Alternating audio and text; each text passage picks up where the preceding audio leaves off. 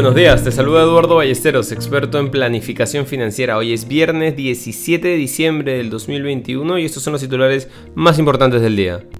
En el plano local, el cobre se disparó luego de que una de las mayores minas de Perú comenzara a cerrar sus operaciones tras no llegar a un acuerdo para poner fin a las protestas sociales, lo que representa un nuevo golpe a la industria local y al suministro mundial de metales. Los futuros de cobre cotizan en 4.31 dólares. En cuanto al mercado, el EPU cerró 2.36% arriba. Dentro del plano internacional, los futuros de Wall Street y las acciones mundiales cayeron mientras los operadores se enfrentaban al sorprendente giro de los bancos centrales esta semana en la lucha contra la inflación. Y mientras el aumento de los casos de Omicron desata la preocupación por un golpe a la economía mundial. El dólar subió al igual que el oro y los precios del petróleo cayeron debido a que el aumento de los casos de la variante Omicron hizo temer que las nuevas restricciones afectaran a la demanda de combustible.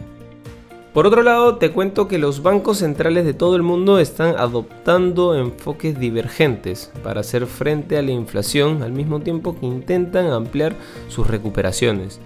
Ya hemos visto la política monetaria de la Fed, que ha acelerado la reducción de su programa de compra de bonos y ha previsto tres subidas de los tipos de interés para el próximo año. Pero el proceso de normalización de los demás se está produciendo en un marco temporal diferente. El jueves, los funcionarios del Comité de Política Monetaria del Banco Central de Inglaterra votaron inesperadamente por 8 a 1 a favor de elevar el tipo de interés oficial al 0.25 desde el mínimo histórico de 0.1%. Aunque se había telegrafeado una subida, muchos esperaban que el Banco Central de Inglaterra se mantuviera estable hasta principios del año que viene para ver si la inflación se suavizaba y los efectos de Omicron se hacían más claros. La política monetaria no puede resolver los problemas de la oferta, declaró el gobernador del Banco de Inglaterra, Andrew Valley, pero tendrá que actuar y debe hacerlo si vemos un riesgo, en particular para la inflación a mediano plazo. No queremos irnos sin mencionar que las acciones de Johnson Johnson cayeron un 2.1% en la precomercialización después de que los CDS recomendaran que los adultos recibieran las vacunas para COVID-19 de Pfizer o Moderna en lugar de la inyección de Johnson Johnson.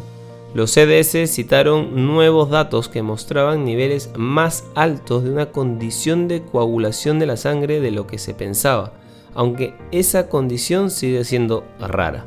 Inversiones al día ya gracias a New Row, la forma más inteligente de invertir en el extranjero. Contáctanos. Este es un espacio producido por Mindtech. Te deseamos un feliz viernes.